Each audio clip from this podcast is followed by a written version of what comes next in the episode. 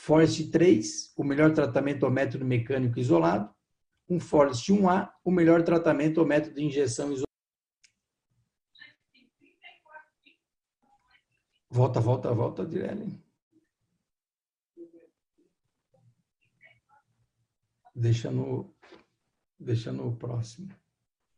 O, doutor Marcos, só um segundo. Adriele, por favor, o doutor Jimmy está solicitando a entrada na sala. Pode continuar, por favor, Marcos. Obrigado. Tá, obrigado. Perfeito, ou seja, a maioria acertou, ou seja, 97% colocou como Forest 1B, e o melhor tratamento é a associação do método de injeção com o método mecânico e o método térmico de contato. É isso mesmo. Próximo, por favor, Adriele. Tá. Então, aqui então temos as modalidades de tratamento, ou seja, nós temos a injeção, que é a, você tem então o método de vasoconstrição ou tamponamento a adrenalina, ou você tem os esclerosantes, que é o álcool, o polidocanal e a etanolamina.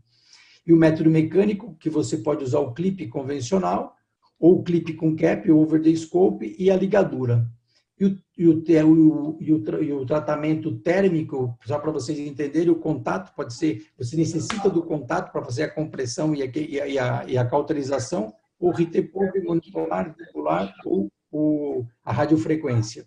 E o não contato é o argônio. E temos também hoje o pó hemostático, que é o T325, que é o Próximo, por favor. O próximo.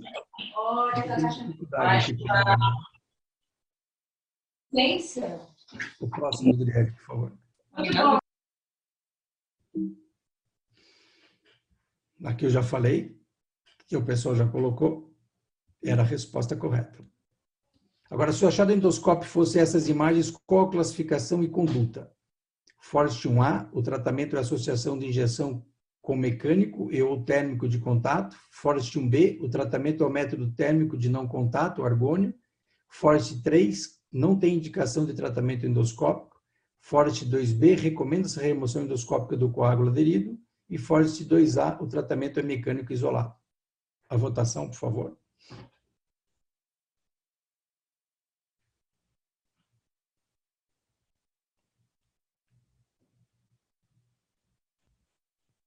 mesmo, ou seja, nos casos hoje em dia de há uma recomendação nos casos de coágulo aderido, há uma recomendação para que você remova esse coágulo e de acordo com o novo achado, você define a sua conduta. O próximo. O próximo. Essa aqui é, é a recomendação que eu acabei de falar. O próximo. Agora, Após a remoção daquele coágulo, então, que foi recomendado, apresenta este achado. Qual a nova classificação e qual a conduta? Forest 2B, o tratamento é conservador. Forest 1B, o tratamento é associação de injeção com mecânico e ou térmico de contato. Forest 3, o tratamento ele é conservador. Forest 1A, o tratamento é mecânico isolado. Forest 2A, o tratamento pode ser monoterapia, mecânica ou térmica ou injeção de agente esclerosante e ou associação à injeção de adrenalina. Bom, alguns colocaram 1B, uh, ah, e aqui a maioria colocou como o, o 2A. É exatamente isso, ou seja, é o 2A mesmo, é um vaso visível.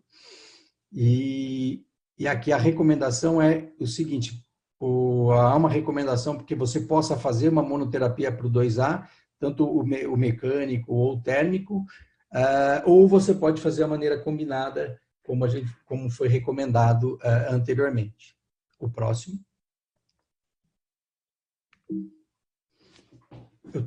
Paciente com uma úlcera do adenal hemorrágica tipo 1A na classificação de Force, mesmo após a terapia combinada de injeção com adrenalina e clipes metálicos, apresenta hemorragia persistente. O que fazer? Na falha da terapia combinada, encaminhar o paciente imediatamente para a cirurgia. Na falha de terapia combinada, encaminhar o paciente direto para a arteriografia. Na falha da terapia combinada, estabilizar o paciente e fazer um second look em 24 horas na falha da terapia combinada, utilizar métodos alternativos à terapia endoscópica, como o pó hemostático, o TC325 e o clipe com cap, o padlock e o ovesco. Na falha da terapia combinada, encaminhar para a arteriografia e na ausência ou falha, encaminhar para a cirurgia. Finaliza nessa aqui. Perfeito. Você vê que isso aqui é um pouco controverso, né? Uh, alguns colocaram que era para estabilizar o paciente um second look, na falha também recomendado usar o pó hemostático ou clipe, e alguns colocaram para encaminhar para a heterografia, na ausência, encaminhar para a cirurgia, se na ausência ou na falha. O próximo, por favor. O próximo.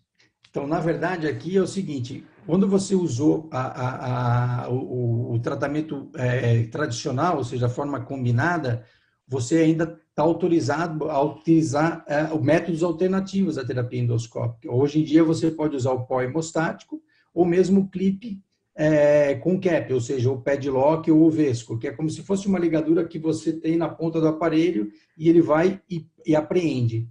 É, na indisponibilidade desses, aí sim você faz aquela sequência. Você pode passar por uma arteriografia se você tem disponibilidade.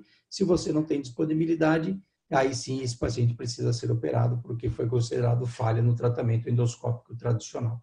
Mas o principal hoje, a recomendação é que você, se você tem disponível, usar esse pó hemostático ou clipe com cap. Não disponível, você passa para arteriografia. Se também não for disponível, aí esse paciente é encaminhado para a cirurgia. Bom, era isso.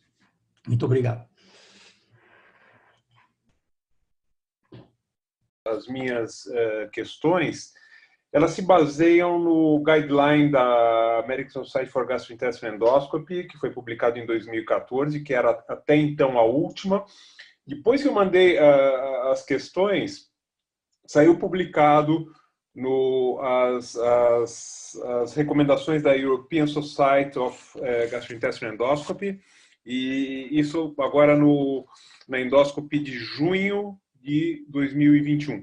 Mas, na verdade, não teve grandes alterações em relação ao que nós temos eh, nas recomendações da Sociedade Americana, em relação ao que nós temos quanto às recomendações, essas novas recomendações da, da sociedade europeia. Então vamos lá, vamos começar as apresentações, por favor, as questões.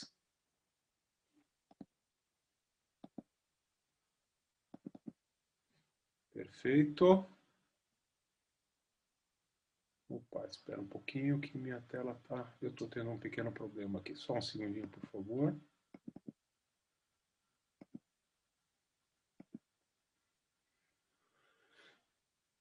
Está é, tá muito pequenininho aqui, só um segundinho, por favor. Então vamos lá. Questão 1. Vamos assinalar a alternativa incorreta. A incidência de hemorragia digestiva baixa é 200 vezes maior em pacientes na oitava década, se comparado à terceira década de vida. Comparada com a hemorragia digestiva alta, os pacientes com hemorragia digestiva baixa tendem a ter maior, maiores níveis de hemoglobina e requerem hemotransfusão menos frequentemente. A mortalidade dos pacientes com hemorragia digestiva baixa varia de 2 a 4% e habitualmente decorre de comorbidades. A hemorragia digestiva baixa é definida como sangramento cuja origem é distal ao ângulo de Treitz, a hemorragia digestiva baixa pode ser dividida em aguda e crônica, sendo a primeira a que ocorre nos, três, eh, nos, nos últimos três dias. Então, veja bem, essa questão está solicitando para assinalar a alternativa incorreta. Vamos lá, vamos votar, por favor. Alternativa B. E realmente é a alternativa D a correta. Antigamente, se nós pegarmos livros da década passada, nós vamos ver que é, a hemorragia digestiva baixa é definida como sangramento cuja origem distal ao ângulo de trás. Porém, mais recentemente, os adventos aí da, da, da propedêutica endoscópica do, do intestino delgado, basicamente com, com o advento da cápsula, da enteroscopia, a hemorragia digestiva foi dividida em alta, em, em média, que é, vai do ângulo de Treitz até o, o ilho terminal, e a hemorragia digestiva baixa é aquela que acontece basicamente no intestino grosso, no cólon. Então, a, a alternativa incorreta é a alternativa B, é, por esse motivo. Questão número 2. A causa mais frequente de hemorragia digestiva baixa é ectasia vascular do cólon, a colite isquêmica, a moléstia diverticular, os pólipos ou os tumores. Qual seria a causa mais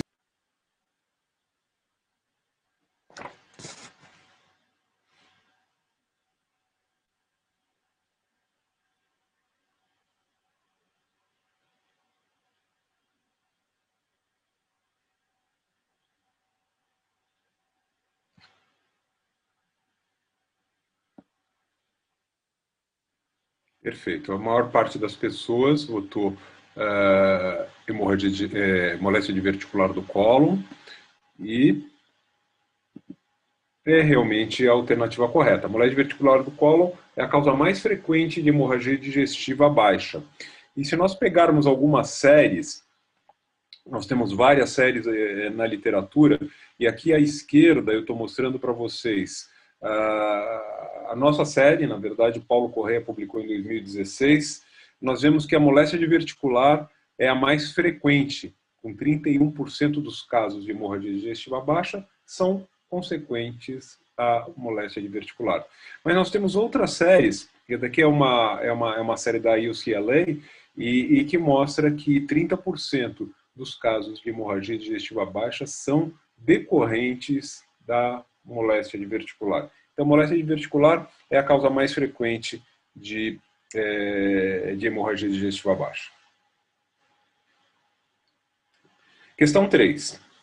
Em cerca de 11% dos casos de hemorragia digestiva baixa, a causa é o sangramento hemorroidário. Isso é uma afirmativa correta, tá? Então, 11% nós temos causas orificiais, daí então a grande necessidade, a grande importância que eu estou dizendo para vocês no exame proctológico bem feito, tá? Então o paciente chegou com hemorragia digestiva baixa, ele tem que ser bem examinado. Então vamos ver esse caso que eu separei para vocês. Então nós temos aqui, vocês estão vendo, o aparelho em retrovisão, tá?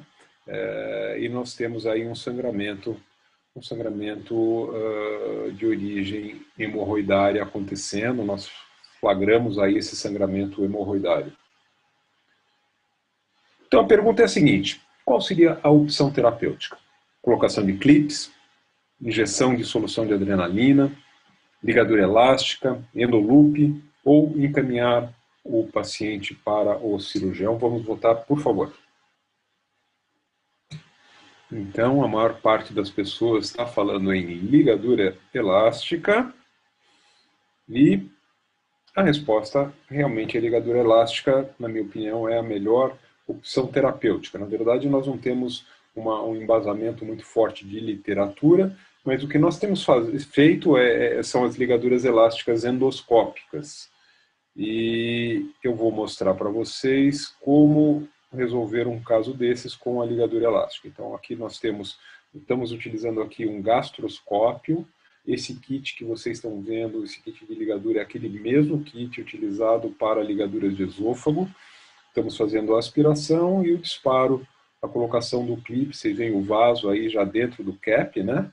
E o controle, então, desse quadro de sangramento, desse quadro hemorrágico. Nós temos utilizado eh, as ligaduras elásticas não só nessa situação, que seria um, uma situação emergencial de sangramento, mas também no manejo, no controle, no tratamento da doença hemorroidária de uma forma não emergencial. Eh, então, aqui, esse trabalho é um trabalho que foi desenvolvido no Sírio Libanês pelo Henrique Perobelli, eh, foi a tese de mestrado dele, ele mostrou 116 pacientes que nós tratamos com hemorroidas grau 2 ou 3, foram realizadas de uma a seis ligaduras e uma satisfação dos pacientes com resolução dos sintomas em quase 88%. Tá? É, eu gostaria até de dizer que essa técnica ela foi inicialmente descrita por um autor japonês chamado Fukuda. Ele publicou na Gastrointestinal Endoscopy, foi capa da, da, da, revista, e nessa capa de revista ele mostrou um paciente onde ele fez 16 ligaduras elásticas. Foi uma coisa absolutamente surpreendente, e a partir daí alguns grupos começaram a utilizar a ligadura elástica no tratamento da doença hemorroidária que sangra. Vamos lá, questão 4. O paciente do sexo masculino, 56 anos, com antecedente de tratamento para câncer de próstata. É, tratamento, ele apresentava sangramento vivo às evacuações e a colonoscopia mostrava esse tipo de situação que vocês estão vendo. Então, vocês estão vendo aí, são vasos de neoformação, tem áreas de friabilidade. Nesse ponto aqui é, é possível verificar a, a presença de, de um pequeno sangramento. E a pergunta é, quais seriam as opções terapêuticas nessa situação? O tratamento da retite actínica. Aplicação de argônio, enema formalina 4%, uh, o APC, opa, o APC está de novo aqui, aplicação de plasma de argônio está de novo aqui, o APC foi um equívoco, radiofrequência ou a cauterização com bipolar. Qual seria, então, falou, na, definiu como enema de formalina 4%, como não sendo uma boa alternativa no manejo da retite actínica com sangramento. E é exatamente isso. E por quê? Porque a formalina 4%, ela pode sim ser aplicada, não é, está muito longe de ser a, a, a, o meu predileto, mas não sob a forma de enema, tá? Na verdade, você tem que colocar o paciente anestesiado no centro cirúrgico, é, é, em posição ginecológica, e você embebe uma pequena gase, um pequeno algodão, e você faz aplicações tópicas com o formol muito cuidado para que ele não escorra uh, para o, a região mais proximal, justamente porque a formalina pode causar um dano muito sério no intestino do paciente. Então, enema com formalina absolutamente contraindicado. Eu gosto muito de, de frisar esse ponto, justamente para que a gente evite é, condutas equivocadas, condutas erradas que po podem levar a um, a um grande prejuízo para os pacientes. As outras alternativas, elas são corretas. Então, aqui eu estou mostrando nesse filme a aplicação do plasma de argônio, né? É, e o que vocês estão vendo é a técnica de aplicação. Habitualmente nós deixamos o probe parado e nós uh, orientamos o, o, fluxo do gás argônio através da manipulação do próprio colonoscópio, fazendo com que essas uh, esses vasos tortuosos, esses vasos de neoformação, sejam então queimados e a gente resolva esse quadro após, obviamente, a cicatrização dessas queimaduras. Olha aí, então é um tratamento pontual, tá? É um tratamento que, que visa, que está tá objetivando aí o desaparecimento desse, desses vasos. E aí o, o resultado final após o procedimento. Gostaria até chamar a atenção que vocês estão vendo que tem um, um logozinho na, na, parte alta do vídeo, porque esse vídeo ele faz parte do nosso livro de colonoscopia, da terceira edição do nosso livro de colonoscopia. Uh, a questão número 5.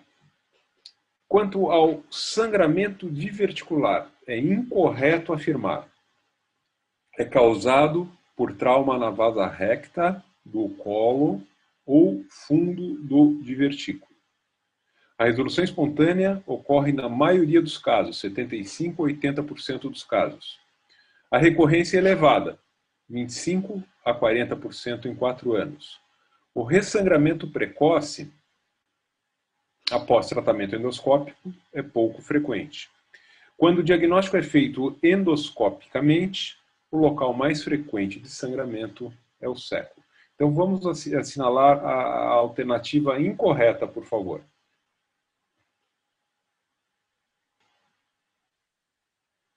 Então, a maioria é, assinalou a alternativa E.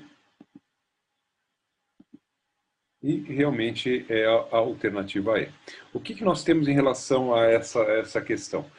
Quanto ao sangramento diverticular, o sangramento é, originado por, pelo, pela, por uma moléstia diverticular, a resolução espontânea, graças a Deus, né, na maioria dos casos, 75 a 80% dos casos, o sangramento para espontaneamente. A recorrência do sangramento está entre 25 e 40% em 4 anos. O ressangramento precoce é raro em séries mais recentes e em estudos mais antigos, onde se utilizava a epinefrina ou a coagulação. E isso daí era em torno de 0 a 38%. Em relação ao local mais frequente, acho que esse é o ponto, quando os estudos eh, são feitos através de colonoscopia, o sigmoide é, é o local mais frequente. Olha que interessante, 50 a 60% dos, das séries que utilizam a colonoscopia no diagnóstico, o sigmoide é o local mais frequente. E quando se utiliza a arteriografia, o local mais frequente é o colo direito, 50% a 90%, isso tudo baseado no guideline da SGE de 2014, como nós falamos no, no início da apresentação. É, em relação à moléstia diverticular, se nós pegarmos indivíduos a partir dos 50 anos, nós temos 30% dessa população tem é, divertículos. Se nós pegarmos pacientes mais velhos, pacientes com idade superior a 80 anos, 60% dessas pessoas têm divertículo. Tá? É, mas o fato dessas pacientes terem divertículo não significa, obviamente, que elas vão sangrar. O que a gente tem é que cerca de 5% dos pacientes com divertículos eles vão ter uma hemorragia digestiva ao longo da vida. As séries falam entre 3% e 15%, então entre 3% e 15% desses pacientes com divertículo ao longo da sua vida, eles vão ter um quadro de uma, uma hemorragia digestiva baixa considerada, considerada severa. Vamos à questão de número 6. Paciente de 72 anos de idade com enterorragia foi submetida à colonoscopia que teve o seguinte achado. Olha aí, e eu preciso dar o crédito desse caso ao meu amigo José Luiz Pacos, que trabalha no Civil Libanês conosco. E olha que interessante, ele fazendo rigorosamente uma colonoscopia, lavando os divertículos, tirando os, ema, os coágulos que, que, que estavam dentro do divertículo, e numa dessas, olha aí, que interessante, ele localizou o ponto de sangramento, tá? Então, divertículo sangrante. Eu costumo dizer que mais difícil, às vezes, fazer, do que fazer uma manobra terapêutica é achar o divertículo que está sangrando, né? E o Pacos, com muita uh, categoria, ele conseguiu descobrir que esse divertículo era o, a causa do sangramento. Esse caso também faz parte aí do nosso livro de colonoscopia. Uh, então, nesse caso em questão, qual é a modalidade terapêutica abaixo, abaixo pode ser utilizada? Então, terapêuticas térmicas, né, que seria o Ritter probe ou uh, o catéter bipolar, a colocação de clipes, a realização de ligaduras elásticas, endoloop ou uh, todas as Perfeito. Então, a maioria das pessoas votou todas as alternativas acima e realmente são todas as alternativas acima que podem ser utilizadas. Eu vou mostrar para vocês. Uh, aqui é o que o, o, o José Luiz Pacos utilizou. Ele fez uma, uma injeção de solução de adrenalina. Ele está mostrando aqui o vaso visível, vocês estão vendo. E após a, conter o sangramento, ele fez então a colocação de clipe que está pegando exatamente no tabique do divertículo. Olha que que bonito esse, esse, esse caso que o Paco está demonstrando. Então, essa terapêutica da, do sangramento por divertículos através de uma, de uma, uma conduta combinada. A injeção de solução de adrenalina e posterior a, a colocação de, de clips. Então, aí a, a resolução total desse sangramento por uh, moléstia diverticular. Mas esse não é a única forma de tratamento. Então nós temos aqui o Sabides, já em 1994 ele demonstrou que a utilização do bipolar também é possível. É, outra possibilidade, publicada aí em Hashimoto, é a utilização de, de endoloops. Então a colocação de endoloop, é, nós precisamos aí no caso de um cap, né? justamente para aspirar esse divertículo, mas a, a colocação de um endoloop é possível. Uh, Ishii, Ishii é uma, uma autora japonesa e ela, ela tem uma série bonita do, da colocação de, de, bandas elásticas no sangramento de divertículo. Então ela aspira o divertículo uh, após a localização, nós falamos que muito mais difícil às vezes é, é, é nós encontrarmos o, o, divertículo responsável pelo sangramento e a partir daí ele se é, coloca dentro do cap do, do, do, dispositivo de ligadura, você dispara e enfim você está fazendo então a contenção desse sangramento por ligaduras elásticas. Uh, essa série é uma série japonesa também do grupo da Ishii, né? A Ishii faz parte desse, desse grupo e eles mostraram, eles publicaram na Gastrointestinal Endoscopy de 2018 uma série de 61 ligaduras elásticas e eles combinar, eles, eles compararam a ligadura elástica e o clipe e eles verificaram que o ressangramento em, em um ano é bem menor 11%, comparado a 37% do clipe, um P bem baixinho, um P de 0,018, como vocês estão vendo, né? e que quando ele acontece precocemente, quando o sangramento acontece precocemente, é, é em decorrência de uma úlcera que se formou no local do sangramento. E quando ele acontece mais tardiamente, né, desses pacientes que ressangraram, desses 11% que ressangraram, quando eles ocorrem após dois meses, é outro divertículo que está sangrando e não uma recidiva daquele é, do sangramento daquele divertículo que foi tratado. Então eu acho que eu vou interromper por aqui, porque acho que o meu tempo foi esgotado e eu agradeço a vocês pela paciência de me ouvir. Obrigado a todos. BED é sempre um grande cooperador desse curso e de vários eventos que nós promovemos. Doutor Ricardo Pessoa, está contigo a palavra, 20 minutinhos, para a gente começar ah, de novo esse embate aí. Olá. Olá, boa noite. É, primeiramente, eu, eu, queria agradecer né, o convite ao Dr. Jimmy e ao Dr. Dib, né, e parabenizar pelo sucesso aí do, do curso Teste Seus Conhecimentos, né, quase 500 pessoas participando aí, né, do, do, do evento online. Então, parabenizar a todos pela organização. Então vamos em frente. É, eu vou as minhas as minhas questões são relacionadas às lesões cáusticas, corpos estranhos, bezoares e estenoses no trato gastrointestinal. Primeira pergunta: qual afirmativa abaixo está correta com relação à ingesta de corpo estranho? Essa imagem aqui é apenas ilustrativa, certo? Item A. O corpo estranho esofágico mais comum nos adultos é a prótese dentária. Item B. A grande maioria dos corpos estranhos ingeridos precisa ser removida endoscopicamente. Item C. Os corpos estranhos impactados há mais de 48 horas aumentam a chance de complicação. E item D espinhas de peixe e ossos de galinha geralmente são radiopacos. Podem votar, por favor?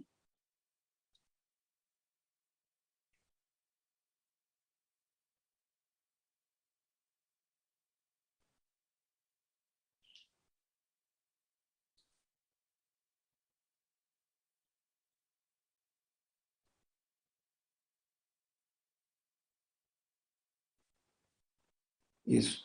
A maioria dos 80%, eu acho, dos, dos votantes né, votaram o item C, né? Então vamos aqui às respostas. O corpo estranho esofágico mais comum nos adultos é o bolo alimentar, não é a prótese dentária, né? E a grande maioria dos corpos estranhos ingeridos, 80% dos pacientes, eles são assintomáticos, então não precisa ser removido endoscopicamente.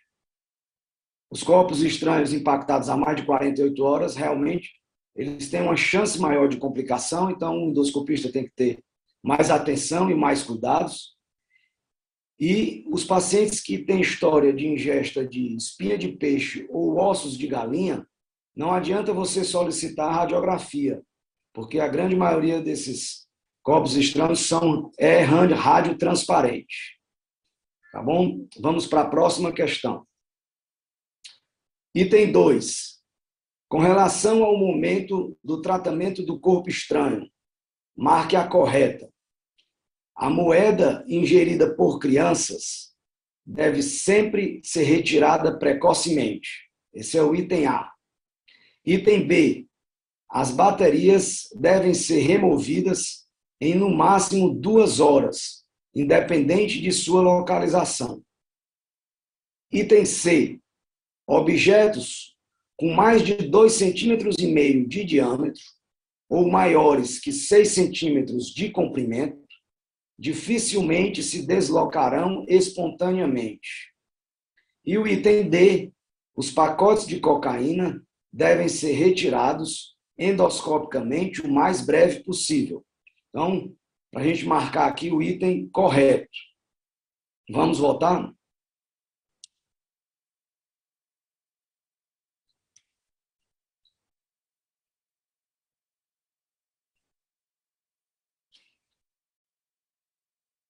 A maioria, 77% dos pacientes, marcou o item C.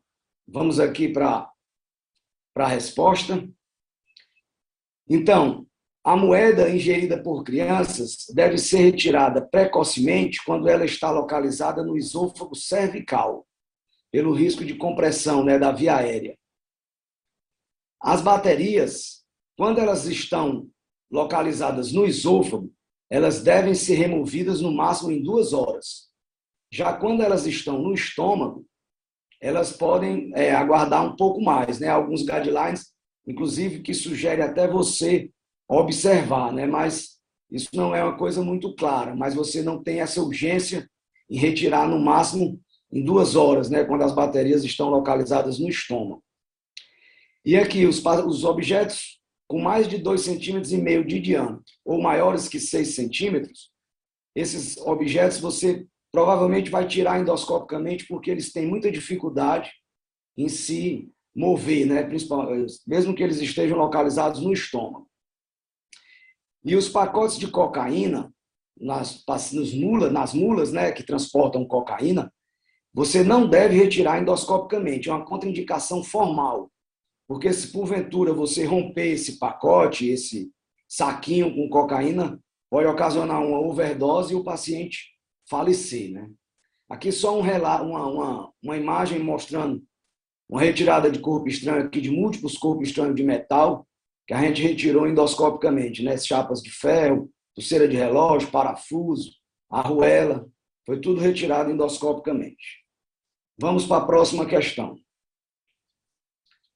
Com relação às técnicas e acessórios usados em corpos estranhos, marque a correta. Item A. Os objetos pontiagudos e longos devem ser removidos com seu eixo alinhado com o esôfago e a extremidade pontiaguda dirigida proximalmente. Item B. Objetos planos são melhor removidos com pinça dente de rato ou pinça jacaré. Item C. Baterias e pequenos corpos estranhos são melhor removidos com pinça de biópsia convencional. E item D. Não há mais indicação de uso de endoscopia rígida. Marcar a correta. Vamos votar?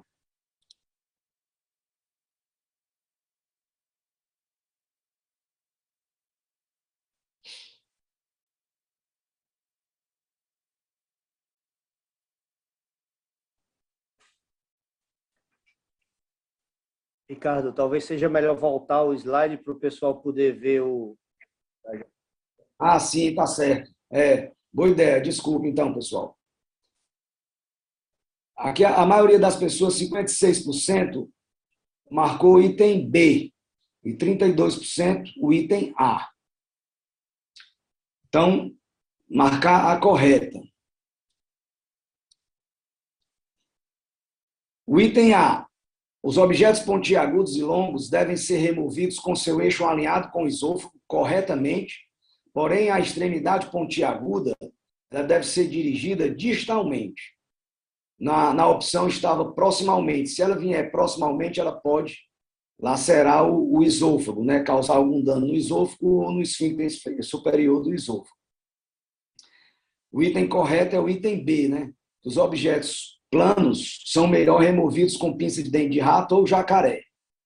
A pinça de, é, pinça de biópsia comum, ela não tem utilidade na retirada de corpos estranhos. Ela não tem força de apreensão.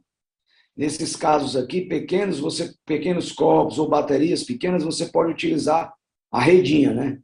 E a endoscopia rígida, em alguns casos especiais, ainda se pode utilizá-la para remover a, a, a corpos estranhos complexos, né? Como próteses dentárias, com muitas pontas e tudo. Vamos para a próxima questão. Em relação à impactação de bolo alimentar e afecções associadas, qual a etiologia menos frequente? Aqui a gente tem as fotografias das etiologias. Vocês identifiquem as causas e marquem a menos frequente. Podemos voltar, por favor?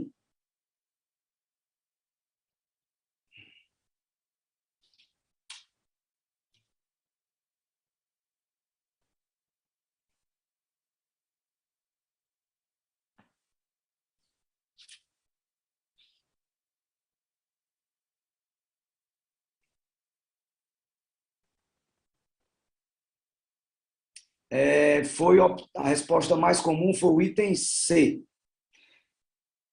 Vamos passar aqui, pessoal.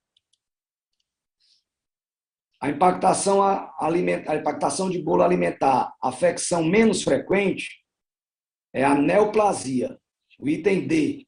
O item 1 aqui é esofagite, é uma estenose péptica. O item 2, uma anastomose, né? Esôfago gástrico aqui, provavelmente e aqui um anel de Chatsky. A menos frequente é a neoplasia. Vamos para a próxima questão. Com relação à patologia demonstrada na foto ao lado, marque a correta. Item A. O quadro clínico é agudo e se caracteriza por náuseas, vômitos e perda de peso. Item B pode se complicar com síndrome da Rapunzel. Item C, o tratamento cirúrgico raramente é indicado.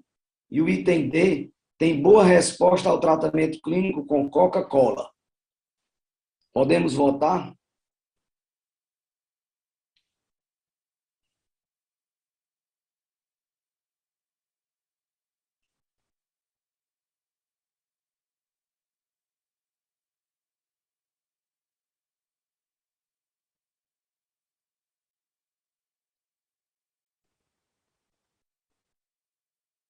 A resposta mais comum aqui foi o item B, 48%. Em segundo lugar, vem o item D, com 29%. Vamos para as respostas. O quadro clínico ele não é agudo, ele é insidioso. Né? Aqui se trata-se de um se trata de um trico bezoar, né? E ele pode se complicar com a síndrome da Rapunzel, que é quando o, o trico bezoar ainda tem fio de cabelo que desce pelo duodeno. Então, a semelhança da Rapunzel com seus longos cabelos, né? O tratamento cirúrgico é a melhor opção, né? Ele não é raramente indicado. E a Coca-Cola não tem boa resposta. Já foi comprovado isso aqui. No início achava-se que tinha uma boa resposta, mas não tem. Vamos para a próxima questão. Feminino, 28 anos, ingeriu soda cáustica numa tentativa de suicídio com queixa de dor torácica, disfagia e cialorreia, que não é O, é I. Essa foi a endoscopia realizada. Assinale a correta. Item A, classificação Zagar 3. Item B, a TC de tórax não tem importância nesse caso. Item C, não há, há indicação de dilatações endoscópicas imediatamente. E item D, tem um risco maior de desenvolver câncer de esôfago no futuro. Votação, por favor.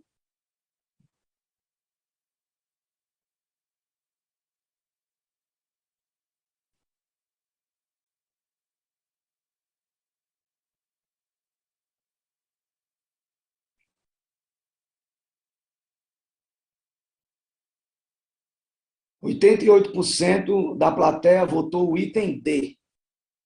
Então, vamos para as respostas. A classificação de Zagar, né, que é a classificação para lesão cáustica de esôfago, aqui é 2A, né? A classificação de Zagar 3, você já encontra, começa a encontrar áreas de necrose. 3A, áreas de raras áreas de necrose, e 3B, extensa necrose, né, que não é o caso aqui. 2A, você encontra friabilidade, hemorragias, erosões, bolhas, bolhas e úlceras. Né? B, o item B, a TC de tórax tem importância, porque pode haver pequenas perfurações, né, e você encontrar pneumediastino. As dilatações endoscópicas não devem ser feitas imediatamente, só depois da segunda semana, quando há deposição de colágeno e é sabido por todos, né, tanto que a resposta aqui foi 88%, sabido pela maioria, que as lesões cáusticas têm um risco muito elevado de desenvolvimento de câncer de esôfago no futuro. Próxima questão. Marque a correta com relação às estenoses esofágicas. Item A. As estenoses de esôfago complexas se caracterizam por serem curtas tortuosas e transmurais. Item B. A dilatação esofágica deve sempre ser realizada com auxílio da radioscopia. Item C. A regra de três para as velas ainda deve ser respeitada. E o item D, as estenoses refratárias à dilatação são aquelas que não atingem 12 milímetros de diâmetro por mais de oito semanas. Votação, por favor.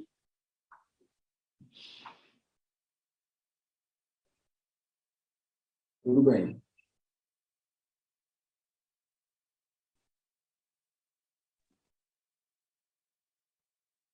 A resposta C foi a mais frequente, 83%. Pela plateia. Vamos seguir para as respostas. As, as estenoses de esôfago complexas, elas se caracterizam por serem longas e não curtas, né? mais de 2 centímetros. Tortuosas e transmurais, né? principalmente as lesões cáusticas, actínicas, né? que são lesões transmurais, anastomóticas, que são lesões de, lesões de mais difíceis tratamento. As, as, as estenoses simples, né? não complexas, como estenoses anelares, elas podem ser feitas dilatações sem a utilização da radioscopia. Né? Então, a radioscopia Hoje em dia você utiliza mais para dilatação de estenoses complexas, né? então aquelas que o fio guia passa com dificuldade. A regra de três para a utilização de velas ainda deve ser respeitada, lembrando que a passagem das velas, você tem tanto uma força radial como uma força longitudinal, e tem um risco maior de laceração. Então você deve respeitar a regra de três velas, contando a partir da primeira da vela que tem resistência. A primeira vela que tem resistência que você sente resistência na mão, você passa, você conta três unidades e encerra naquele momento. E as estanoses refratárias à dilatação são aquelas que não atingem 14 milímetros de diâmetro, que não mantém, né? 14 milímetros de diâmetro por mais de quatro semanas e não atingem 14 ou 15 milímetros em cinco sessões semanais de dilatação. Então, pessoal, eu encerro por aqui o meu tempo ele, ele encerrou e eu agradeço muito a, a atenção de todos e parabenizo mais uma vez pela organização aí desse curso. A endoscopia bariátrica é uma das, das especialidades, subespecialidades da nossa área que mais cresce, é, com o maior número de publicações em todas as nossas subespecialidades. Então, tem muito para apresentar e mostrar que também vem coisa disso na nossa prova de título.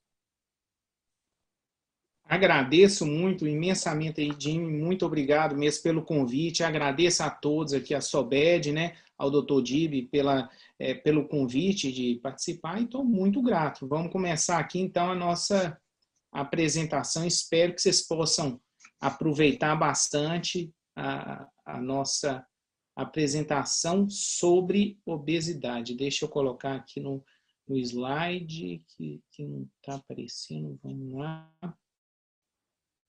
visualizar tudo. É, por favor, ah, isso foi. Tá passando, tá com um pouquinho de delay aqui, mas Tá, ixi, tá, tá passando muito rápido. Tem como voltar, por favor? Porque para mim o slide está tá um pouco lento. Bruno, Bruno, Bruno procura clicar, clique uma vez e aí espere um pouco, porque o delay é normal. Então, você espera entrar na tela aquele clique que você acabou de dar, porque senão você, você acontece o que aconteceu agora, você acaba passando para a própria alternativa. Todo mundo já esqueceu uma hora dessa. É, também Sim. pode usar a seta, Bruno. A seta do teclado fica também mais fácil de controlar. Às vezes a gente acha que não clicou e clicou, a seta é, é melhor. É, talvez com a seta vai ser isso. Então, vamos lá. É, só não está aparecendo para mim as opções que você que de ao lado, né, na tela ao lado, mas dá, dá, vamos, vamos seguir. Nesse caso aqui, ah, sim, ok, agora já foi. Nesse caso, eu comecei com uma questão para que a gente possa abordar o seguinte: endoscopia bariátrica. As pessoas vão perguntar o que é necessário para que eu inicie um procedimento de endoscopia bariátrica. Hoje em dia, o mais comum é o balão intragástrico. Então, como que precisa ser classificado esse serviço de endoscopia? Tem que ser um serviço tipo 1, tipo 2, tipo 3 que é incluindo clínico, hospital dia, tem que ser um tipo 3 com equipamento de ventilação mecânica, né, que é o carrinho de anestesia e para dar um, esse suporte, ou localizado dentro de um hospital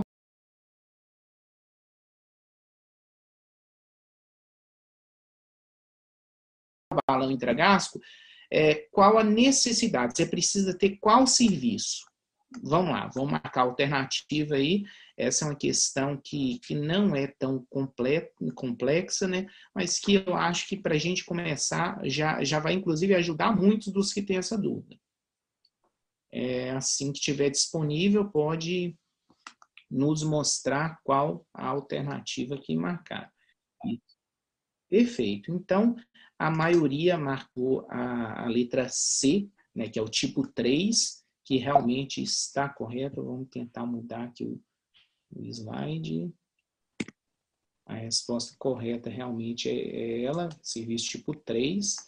É, vamos para o slide. Quem assistiu ontem né, a apresentação é, do doutor é, Flávio, ele explicou bem essa parte de é, resoluções, né, RDC. Então, a RDC número 6 de 2013, ela dispõe sobre o serviço de endoscopia, o que, que é necessário, né, para que a gente possa é, desenvolver atividades de endoscopia. O tipo 1 é aquele que o, desenvolve o serviço de endoscopia sem sedação ou sem anestesia que não é trabalho intragástrico. Tipo 2 é aquele que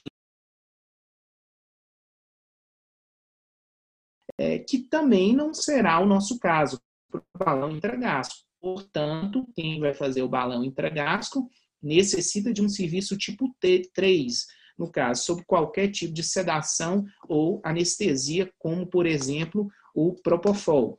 É interessante que o artigo 5 diz que a, as atividades realizadas no serviço é, autônomo e não autônomo deve ser deve ter a responsabilidade de um profissional legalmente habilitado. Nesse caso, necessário o título de especialista em endoscopia, né? A pessoa, no caso, responsável técnico pelo serviço de endoscopia precisa ter o título de especialista em endoscopia. É importante ressaltar isso também. É, outra recomendação, que eu, eu reforço isso, é necessário o convênio e contrato com serviço de ambulância. É, procedimento de balão, é muito difícil haver complicações, mas caso exista o, o, serviço de endoscopia tipo 3, ele precisa ter esse contrato com a ambulância para que a ambulância possa fazer a devida transferência desse paciente. Então, isso também é algo é, fundamental e necessário. É, aqui são os itens que é necessário né, que exista no serviço é, tipo 3, reforçando aqui a necessidade do desfibrilador. Então, é, é, é fundamental que tenha disponível nesse serviço de endoscopia um desfibrilador. É, próximo aqui. É, Próxima questão. Essa também é uma questão bastante é, discutida. Então, para o procedimento endoscópico, retirada e colocação de balão. Então, vocês estão com o paciente lá na clínica para colocar balão. O que, que é necessário? Presença de um médico que não precisa ser endoscopista e pelo menos um outro profissional da área de saúde, por exemplo, um técnico de enfermagem, uma enfermeira, a presença de um médico que não precisa ser endoscopista e pelo menos dois outros profissionais na área de saúde, é, exemplo, uma técnica de enfermagem e outra enfermeira, ou precisa ter um médico também sem necessariamente ser endoscopista e pelo menos outro médico que também não precisa ser anestesista para realização da sedação, além dos outros auxiliares da sala. A presença de um médico que necessariamente precisa ser endoscopista e pelo menos outro médico que não precisa ser anestesista, ou a última, você precisa ter um endoscopista e um anestesista, que no caso o anestesista seria para realizar a sedação. Vamos lá, respostas.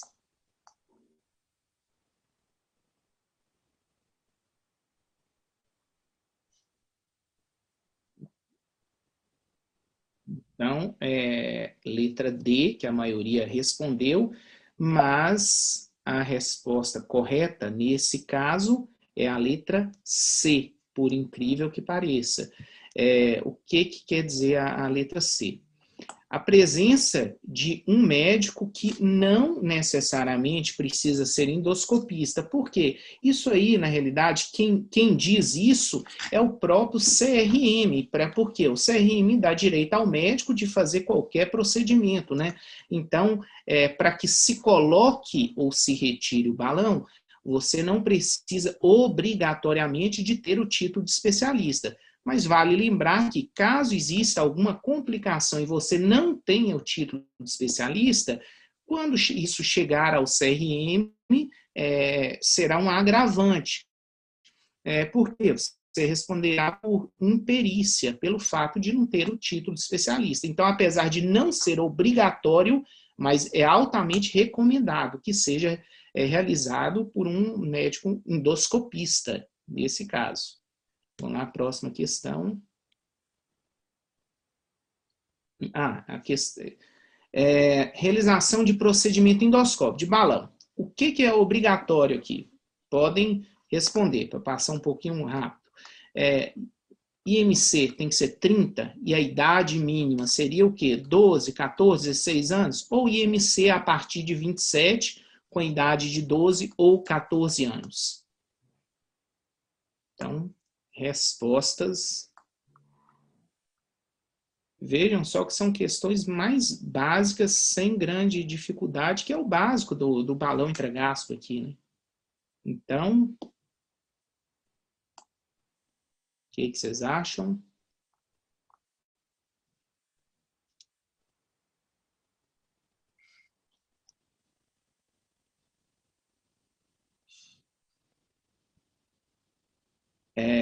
A maioria respondeu, ficou entre A e D de dado. Lembrando, qual é a alternativa correta aqui? É a letra E. Também, por incrível que pareça, eu já coloquei algumas questões que são polêmicas mesmo. É, a idade mínima para se colocar o balão intragástrico é a partir de 12 anos. O IMC mínimo é 27. É, isso, inclusive, vamos começar então aqui é, sobre o, o IMC. É, em 2005, houve uma resolução do CFM, a indicação do balão é como um procedimento de adjuvante ao tratamento de perda de peso, principalmente no preparo pré-operatório. Então, o CFM, ele não definiu um IMC específico para o balão. Então, ele diz que é principalmente no preparo pré-operatório, ou seja, no paciente com superobesidade, IMC a partir de 50. Mas isso é uma sugestão, não é uma obrigação. Essa, isso é alterado, inclusive, em 2010, porque de 2005 a 2010 é, não existia essa palavra principalmente, era no preparo. Em 2010 alterou-se isso e incluiu principalmente. Mas na bula, o que diz a, a partir de 2011? O balão, essa é a resolução 1737, com esse número de protocolo, 25 de abril de 2011. Foi aprovado na Anvisa o balão intragástrico para uso no Brasil com IMC a partir de 27 ou mais do que isso. Então, dessa forma, desde 2011, a, o balão, ele aqui no Brasil, ele é autorizado para uso a partir de 27. E a idade mínima, 12 anos. Então, é, seria isso. Qual dessas condições abaixo é contraindicação absoluta ao procedimento de balão intragástrico? Quem não pode colocar o balão nesses casos? Isso também eu acho que é, é fundamental, né? Porque se alguém pensa em trabalhar com, com balão intragástrico, é, a primeira coisa é saber quando não posso colocar, qual paciente eu não colocaria o balão. Então, deixar que vocês leiam com, com atenção é, essa questão também, e eu reforço essa questão. Se alguém pensa em trabalhar com balão, uma das primeiras coisas a se saber, a ter conhecimento, é qual paciente eu não posso colocar o balão. Isso vai te evitar muitos problemas e principalmente complicações depois. Então, já temos a resposta?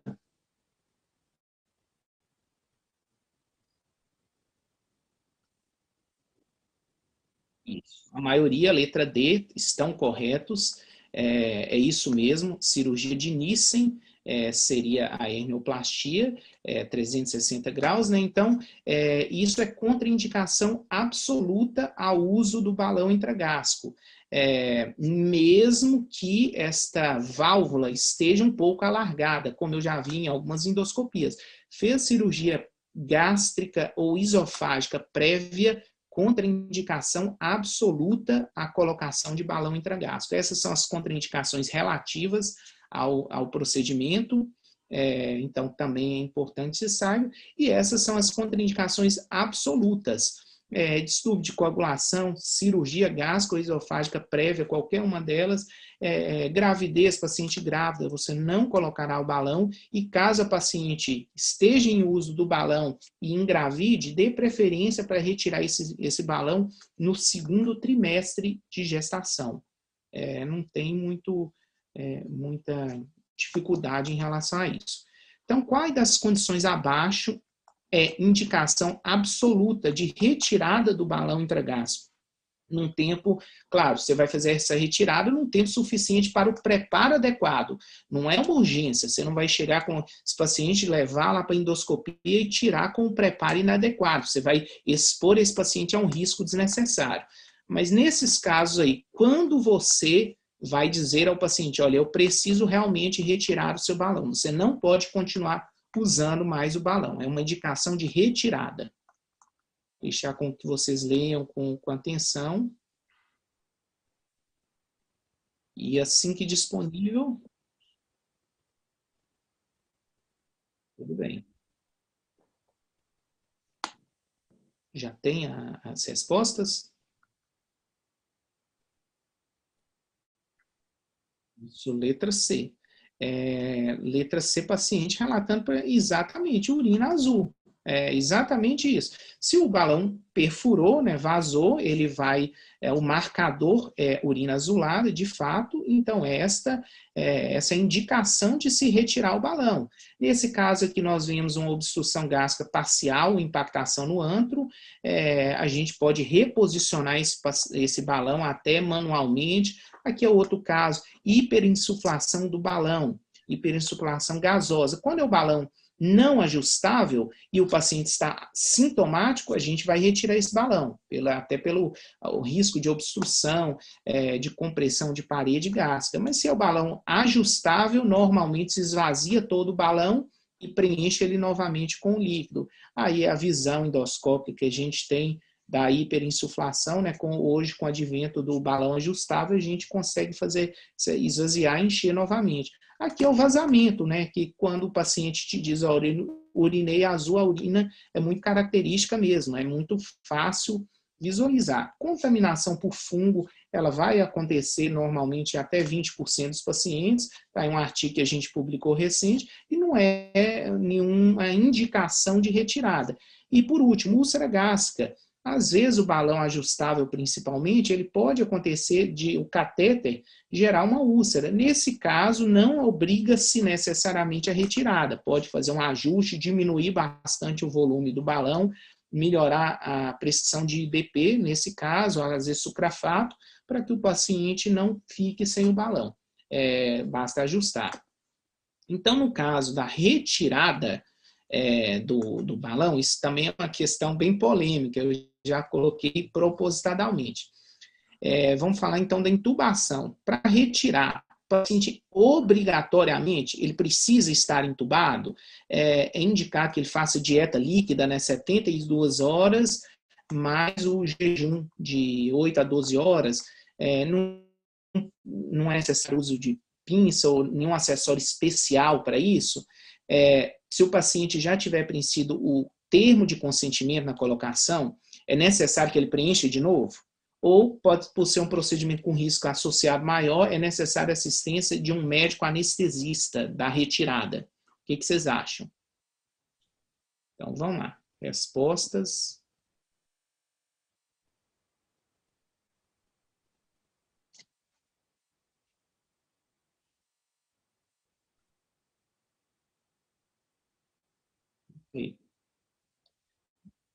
Então é isso mesmo, dieta líquida, a que a maioria marcou letra B de bola, é, está corretíssimo. É, o, nesse caso, é o preparo dieta líquida né, por 72 horas, exatamente pelo fato do esvaziamento gástrico é, estar retardado.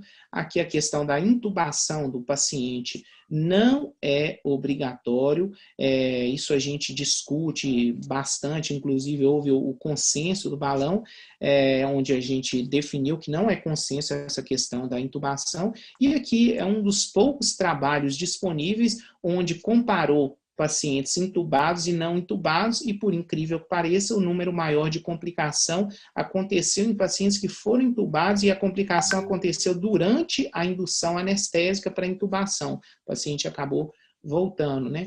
O preparo é retirado, como eu disse, 72 horas é, de dieta líquida, e aqui os acessórios para se retirar o balão, sim, são necessários alguns acessórios bem específicos, né? O grasper, é, a agulha, às vezes usa-se alça, às vezes a tesoura endoscópica é muito bem-vinda, e o termo de consentimento tem que ser preenchido na colocação e na retirada, são procedimentos diferentes.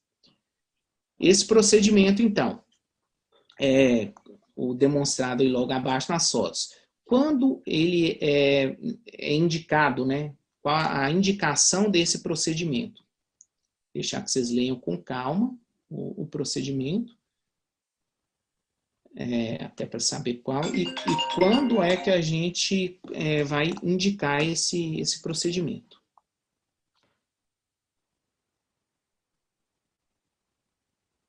Também não é difícil, é uma questão bem, bem simples.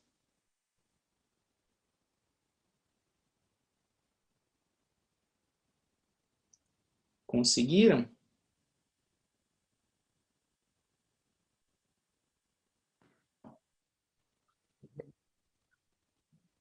É, letra C, isso mesmo. Pacientes que fizeram o, o bypass, né, um procedimento de plasma de argônio, neste caso aqui, para diminuir o diâmetro da anastomose gastrojejunal, ele é indicado quando? Quando o paciente tem a anastomose gastrojejunal maior. É, não está passando o slide aqui mais. Poderia passar para o próximo, por favor?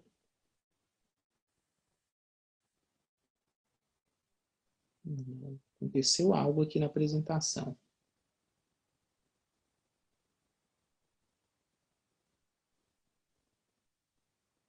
É, pode pular esse, por favor. Esse não é necessário, seria um vídeo. Não, pode pular. Doutor Bruno, quantos slides o senhor tem ainda? Só mais dois. Eu vou dar dois minutos a mais para o senhor, para terminar essa apresentação. É, Tenta, tenta não se ater tanto à teoria das respostas, sim, mas sim. A, mais a própria questão mesmo para pro, os nossos participantes poderem. Tá ótimo. É, pode pular essa, esse, esse slide, por favor. É o próximo. Agora eu acho que eu consigo, que é a próxima questão. Próximo.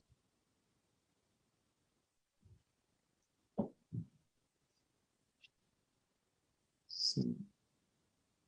Eu não cliquei, mas não foi. Aí, foi. Então tá. Sobre esse procedimento aqui, demonstrado, observem com atenção, é um procedimento misto, né? É realizado, como vocês podem ver aqui, a sequência de fotos é a sequência real é, do procedimento apresentado. Então, a respeito desse procedimento demonstrado, vamos para a questão aqui, em qual situação ele está indicado. Você vê, não, nada também é difícil, né? muito pelo contrário, procedimento é relativamente simples. Então, qual é a indicação desse, desse de, de procedimento?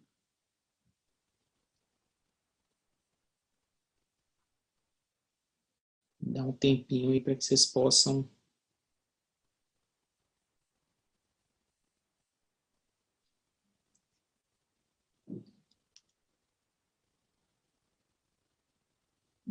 Então, letra C, estão corretíssimos.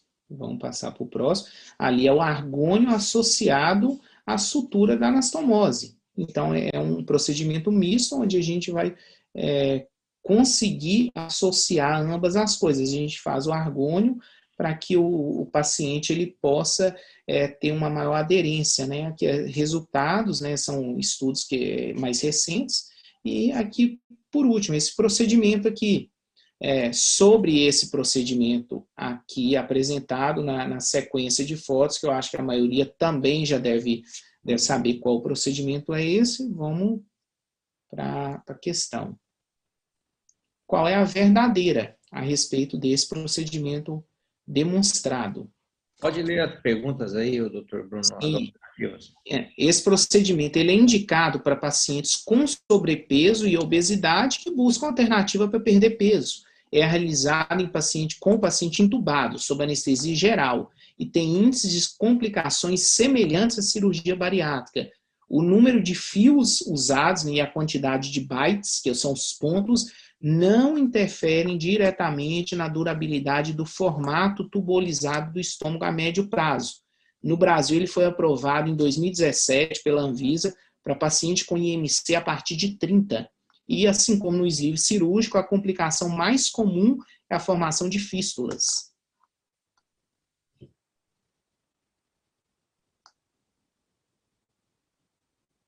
Então, e eu vou alertar, tem pegadinha. Tem pegadinha.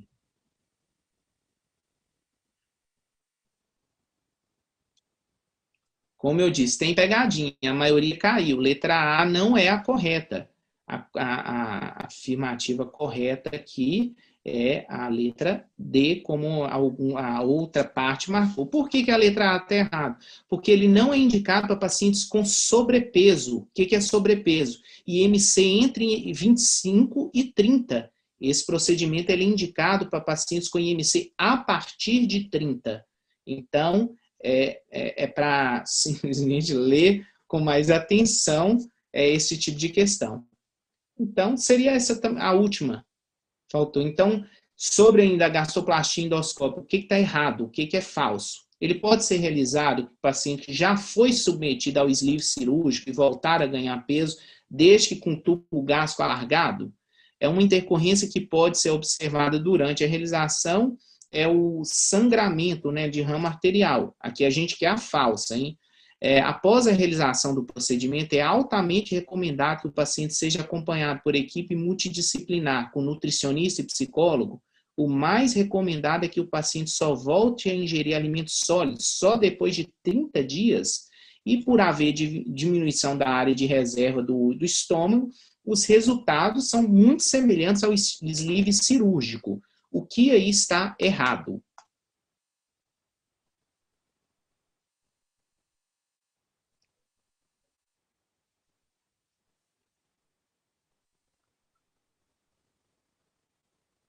É, o que está errado aqui também, é, a maioria errou a questão.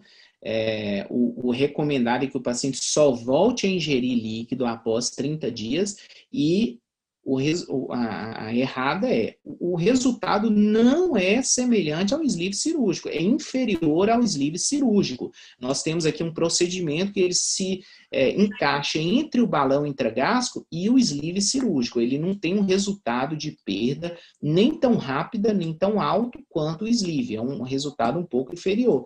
E nesse caso aqui, a maioria marca letra D, é, o pós-procedimento recomendado são 15 dias de dieta líquida e 15 dias de dieta pastosa. O paciente só volta a ingerir sólidos após 30 dias, exatamente para que não se force os pontos e não alargue essa sutura antes do, do tempo que a gente gostaria que isso é, acontecesse.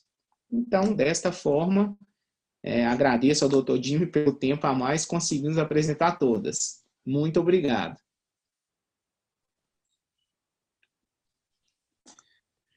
Obrigado, pessoal. É, obrigado, Bruno, pela apresentação. É,